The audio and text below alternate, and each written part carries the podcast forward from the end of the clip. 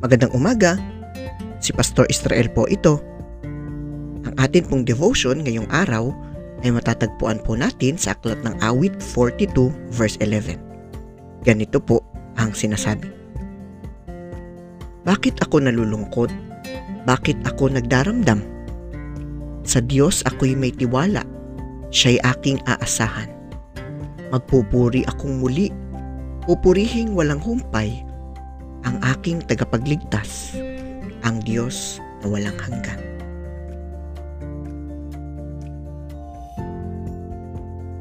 Normal lamang po sa ating mga tao ang makaramdam ng kalungkutan paminsan-minsan. Ito po ay isang realidad na hindi natin maiiwasan. Sa talata pong ito mula sa aklat ng awit, itinuturo sa atin kung paano natin haharapin ang malulungkot na panahon. Sinasabi dito, ang panahon po ng kalungkutan ay isa ding panahon upang mas lalo dapat tayong magtiwala sa Panginoon at magpuri sa Kanya. Siya ang dakilang Diyos na walang hanggang at sinasamahan niya tayo sa ganitong mga panahon. Ito ang mabuting balita na ating pinanampalatayanan.